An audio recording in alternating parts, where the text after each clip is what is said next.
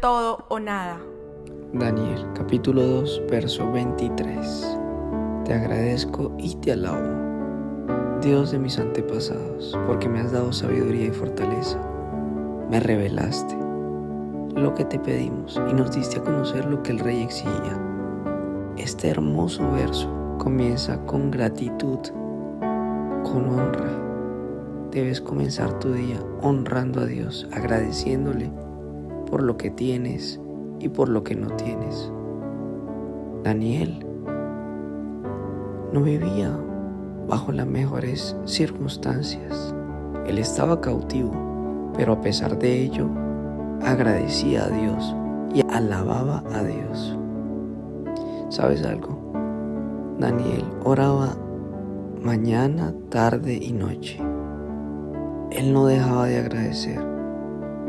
Él reconocía que Dios era supremo y que a pesar de que no era de su agrado el estar allí sirviéndole a este rey, era la voluntad de Dios. Y su fuerza y su fortaleza estaba en Cristo.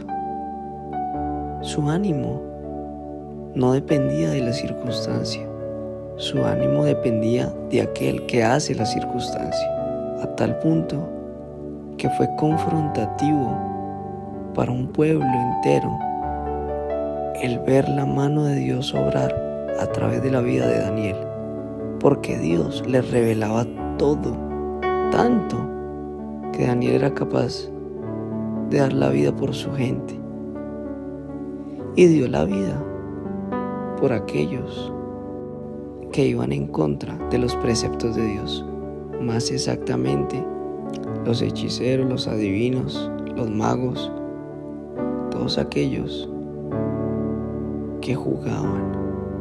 Pero Daniel era tan sabio que buscaba la presencia de Dios y Dios era tan bueno que le revelaba de inmediato.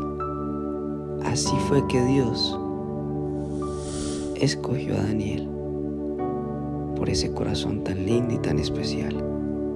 Pide a Dios por las características de Daniel.